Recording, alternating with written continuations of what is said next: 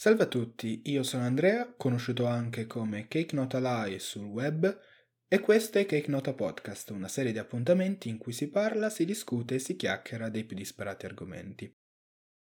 L'argomento principe del giorno è la next gen, ma in particolare non mi voglio focalizzare su PS5, Xbox Series X o S o le nuove schede Nvidia, ma voglio focalizzarmi sull'overflood di informazioni che ha contraddistinto questo periodo prima del lancio delle effettive console. Ricapitolando in breve, per quanto riguarda la lineup PS5, abbiamo avuto il primo assaggio delle specifiche tecniche nel marzo 2020 con la conferenza di Mark Cerny, nel giugno si è parlato della presentazione della console e delle grandi esclusive che l'avrebbero accompagnata nei primi mesi di lancio, ossia Ratchet Clank, Demon's Souls Remake e Sackboy uh, Big Adventure, mentre nel 16 di settembre è stato pubblicato il PlayStation 5 Showcase, in cui si è fatta una comunicazione a dir poco tragica con titoli promessi su piattaforma PC dai trailer e poi smentiti da Geoff Keighley sul suo profilo Twitter ed eventualmente corretti da parte della stessa Sony nel suo blog. Per quanto riguarda il marketing di Xbox, non è che le cose migliorino più di tanto. Infatti nell'8 maggio 2020 è stato pubblicato il primo Inside Xbox con la presentazione di due titoli molto importanti come The Medium e Scorn, mentre nel 23 luglio vi è stato l'Xbox Games Showcase, in cui, a parte un buon trailer da parte di Obsidian Entertainment in cui presentavano il progetto Avowed, il loro prossimo gioco, dall'altra parte Halo Infinite ha generato un backlash molto molto rumoroso che si è protratto fino ad adesso, generando sempre più sospetti circa la salute di questo progetto. Infine, il leak di Series S a settembre è stato il punto più basso da parte di Microsoft riguardo alla sua comunicazione, in quanto la stessa console è stata confermata due ore dopo tramite tweet una delle console più importanti di questa nuova generazione, l'entry level per i casual gamer. Appurato che le line-up delle diverse major del mondo videoludico non siano state effettivamente le migliori che sarebbero potute essere, parliamo di un grave problema, il dramma dei preordini. È indubbio constatare che la pandemia globale abbia limitato considerevolmente il numero di unità prodotte per l'home console, ma d'altra parte si sono resi evidenti dei problemi di produzione all'interno degli stessi team di sviluppo. Non a caso Cyberpunk 2077 è stato rimandato ulteriormente e ulteriormente e si spera che il 10 dicembre sia la data ufficiale dell'uscita definitiva, mentre Halo Infinite è stato vittima della sua stessa produzione da un certo punto di vista. Il backlash che vi è stato il 23 luglio è solamente un riflesso della confusione interna al team di sviluppo che ha visto cambiare il produttore esecutivo per ben due volte nel periodo recente. La vera domanda è questa, perché lanciare una nuova console o delle nuove console, schede video che esse siano, prima di Natale, se il numero di esclusive che possono supportare e possono garantire una longevità al prodotto sono molto ridotte. Il motivo è la vendita di prodotti nel momento natalizio. In questo intervallo di tempo che va da novembre fino a gennaio, i genitori possono comprare la nuova console ai propri figli, i lavoratori possono permettersi di comprare un nuovo prodotto per il proprio intrattenimento, nonostante siamo in un periodo di crisi economica evidente. Infatti il videogioco è un vero e proprio bene di lusso e per comprendere meglio Perché questa affermazione vale, basti vedere il fenomeno degli scalpers. Essi sono dei consumatori che comprano in stock un numero di beni di lusso di cui vi è una scarsità momentanea, per poi rivenderlo sulle piattaforme come eBay a prezzi triplicati, duplicati o quadruplicati. L'esempio più chiaro è la vendita della nuova scheda Nvidia 3080. Questo mostro tecnologico è stato lanciato nel mercato nel settembre di quest'anno e nella bellezza di meno di un minuto è stata completamente esaurita dagli store ufficiali di Nvidia e anche dei partner associati. Dopo poche ore sono fioccati gli annunci di eBay in cui la stessa scheda video veniva messa in vendita a prezzi decisamente più alti. Se il prezzo di lancio era 720 dollari, il prezzo sulla piattaforma eBay era di 1000, 1200, 1500 fino a 2000 dollari. Da questo punto di vista bisognerebbe chiedersi hanno le industrie supportato i consumatori in questo atto di truffa? La risposta è sì e no. Nvidia ha cercato di farlo nell'ottobre di quest'anno, posticipando il lancio della sua scheda video Nvidia 3070, ma anche in questo caso il tentativo è stato vano. Per qualche minuto la scheda è rimasta a disposizione dei consumatori per l'acquisto, ma anche in questo caso gli scalpers sono riusciti ad accaparrarsi grande parte delle unità. Se da una parte vi è una scarsità nella produzione delle console, dall'altra parte vi è anche una scarsità nella line-up che segue il lancio di una console, ossia i titoli next gen. Da qualche giorno il CEO di Sony ha confermato che non ci saranno delle nuove esclusive entro due anni e al giorno d'oggi l'unica vera esclusiva next gen, tra molte virgolette, è Demon Souls Remake. Il motivo per cui Demon Souls Remake non è un titolo next gen, per quanto il prezzo potrebbe fare intuire che lo sia, è perché il level design e la struttura dell'intera esperienza è vecchia di 10 anni Infatti l'interpretazione di Bluepoint Games non ha minimamente cambiato quelli che sono i pilastri fondamentali dell'avventura. Ma che cosa è successo nel circondario di questa pubblicazione, di queste pubblicazioni meglio? Vi è stato un overflood di informazioni. Overflood in inglese significa inondamento eccessivo. E non esiste miglior termine per descrivere quello che è veramente capitato in questi mesi. Le maggiori testate di informazione, parlo di IGN, GameSpot, Kotaku, Game Informer, EveryEye, Multiplayer, Eurogamer, hanno cavalcato l'onda della nuova generazione con pubblicità ossessiva e gratuita, utile solamente a loro per rimanere a galla in un mondo come quello dei social network in cui il cannibalismo tra il più grande e il più piccolo è all'ordine del giorno.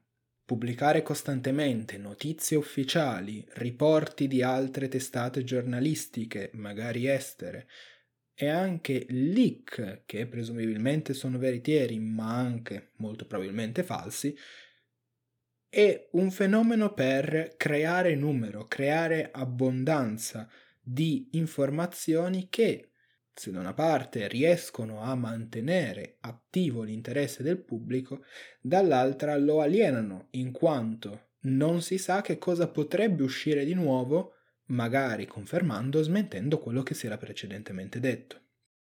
Infatti la pubblicità ossessiva e aggressiva che si effettua alimenta una cultura dell'aspettativa, del what if, una cultura dell'hype che distrugge completamente il ruolo dell'informazione, non la trasforma da ciò che dovrebbe essere, ossia un filtraggio da parte degli esperti competenti nel settore videoludico, ma lo trasforma in un mero riporto di informazioni, senza dare all'utente gli strumenti necessari per plasmare la propria critica e la propria opinione. Ci si deve chiedere quindi quali siano le implicazioni di una siffatta informazione, ossia basato sulla pubblicazione ossessiva da parte delle maggiori testate giornalistiche di intrattenimento. Sicuramente la ridondanza non assume una forma unica, bensì multiple. La prima tra testata e testata, che riportano la medesima informazione attraverso parole differenti, ma il contenuto è sempre il medesimo. Qua si parla di una vera e propria concorrenza intestina che è sempre stata la base del giornalismo. Ma la seconda, che è caratteristica dell'epoca moderna, è l'utilizzo dei social network da parte della stessa testata per pubblicare lo stesso contenuto, ossia stories di Instagram, post di Instagram e Facebook, ma anche dirette Twitch.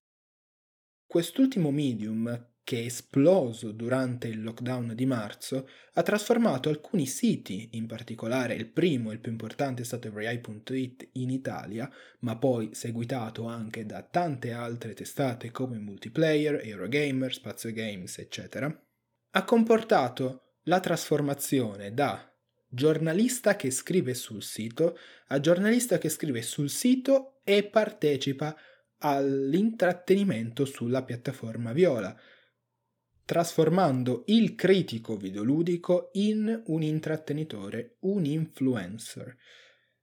Sempre circa l'intrattenimento live o sotto forma di video di YouTube, bisogna fare una precisazione. Se da una parte i siti giornalistici sono in contatto diretto con le realtà di cui essi parlano, ossia le grandi aziende che portano sul mercato dei prodotti, D'altra parte gli influencer giocano un ruolo davvero importante nella pubblicizzazione. Il problema delle paid sponsorship non è da sottovalutare, in quanto molto spesso influencer non inseriscono esplicitamente nel loro contenuto un riferimento alla sponsorizzazione di un prodotto, creando una confusione molto pericolosa. Essa si manifesta come una commistione tra pubblicità e intrattenimento, che vede sia l'industria sia l'influencer come vincitori. Dato che la prima ha una pubblicità costante che dura persino ore di streaming e il secondo ottiene una fidelizzazione del proprio pubblico, infatti si potrebbe parlare anche di una vera e propria perdita del senso critico da parte dei consumatori e degli utenti di questi influencer. Infatti l'utenza di un content creator a cui viene data una copia di valutazione di un qualsiasi prodotto, sia esso la nuova console sia esso un videogioco, vede in maniera molto positiva la recensione da parte di una persona di cui essi hanno imparato a fidarsi. Quello che ne consegue però è fondamentalmente una delega del proprio senso critico, una delega della propria opinione, un rimando al giudizio che è pericoloso, in quanto Esso deve essere personale e basato sulle esigenze del giocatore o comunque del consumatore. Se da una parte questo atteggiamento è pericoloso, dall'altra parte si viene a creare, grazie anche a questo overflood di informazioni, un acquisto di eccessivo senso critico, siccome si mette costantemente in dubbio la propria scelta di acquisto e assieme a questo si sviluppano altri due sentimenti. Il primo è sicuramente l'ansia della indecisione, un'irrequietezza generata dal contemplare tante scelte prima ancora di poter accedere al vero prodotto. E infatti per le aziende il pre-order, ossia l'emblema di questa hype culture, è fondamentale per il marketing del proprio prodotto, in quanto non si basa su un dato fattuale, ma su un'aspettativa, che è sempre rivolta in positivo.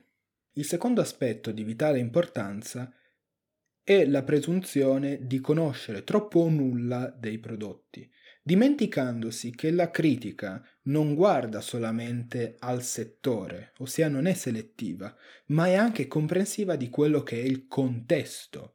Assumere una prospettiva limitata genera una critica e un'opinione irragionevole e fine a se stessa, che analizza solamente le differenze tra gli oggetti, ma dimentica un importante diritto del consumatore, ossia il diritto al non acquisto se il prodotto non si confà alle esigenze di chi lo vuole comprare.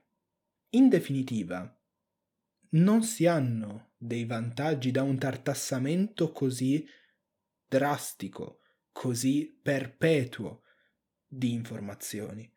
La presenza di un prodotto costantemente in vetrina non è un bene per il consumatore, ma è un bene solamente per il publisher e per coloro che cercano di annaspare in un mare ultra competitivo come quello dell'internet moderno. L'unico risultato possibile, l'unico esito ineluttabile è l'esplosione di questa cultura dell'hype che sta dilaniando costantemente il mercato odierno, sta deprimendo completamente la coscienza di chi compra in favore di uno schiavismo, di un asservimento al prodotto. E questa prospettiva deve cambiare, in quanto si arriverà soltanto all'esasperazione. Mi spiace concludere con una considerazione così amara, perché sono fortemente convinto che il mondo dei videogiochi possa fornire molto di più del semplice intrattenimento. Ma è una constatazione, d'altro canto, che viviamo in un'epoca in cui l'alienazione nel consumo è un problema tangibile e reale e l'unico modo per uscirne è parlare e dichiarare qual è l'intento di una persona. Non sarà sicuramente sufficiente a smuovere la situazione, ma se anche una persona dopo questo podcast riuscirà a vedere l'argomento da una prospettiva diversa, io mi ritengo soddisfatto. Il mio obiettivo non è dare contro a un'industria o dare ragione a un'industria. Il mio obiettivo è informare, criticare, dare un'opinione, un pensiero critico e adulto. E con quest'ultimo messaggio non mi resta nient'altro che ringraziarvi della vostra attenzione e darvi un appuntamento alla prossima puntata.